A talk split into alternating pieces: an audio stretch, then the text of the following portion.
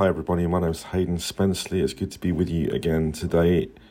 Uh, sometimes I find it hard to work out what my thoughts are, whether for a particular day or just in general. I wonder if you're the same.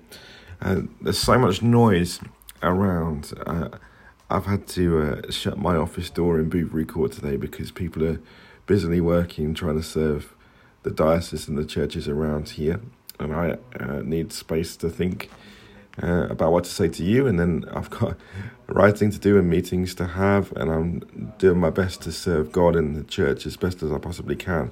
But sometimes it feels like everything is crowding in on you.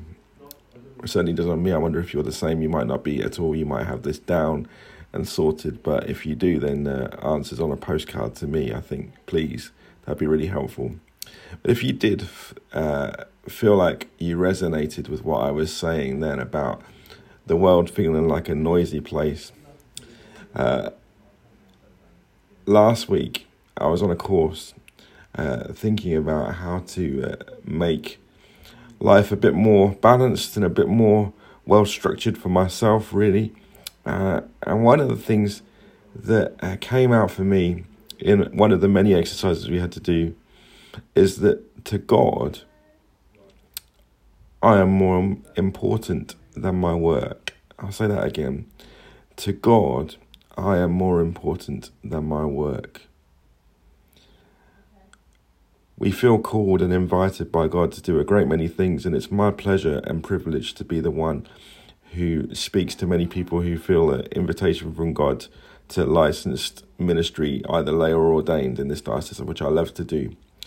But sometimes we can end up uh, with a helter skelter head full of uh, what feels like chaos because we're just trying to be so perfect and get everything as right as possible. But to God, I am more important than my work.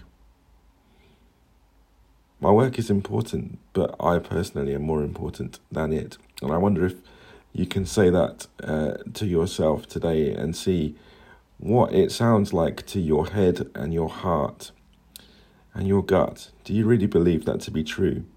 Because if you do, you're probably on the right lines, as I'm learning to be. And if you don't, then perhaps, like me, you've got some road to go on the journey to really working out what this life of faith is about. Trusting God, most of all, not just being busy. I wonder if that helps. I hope it does. Have a great day.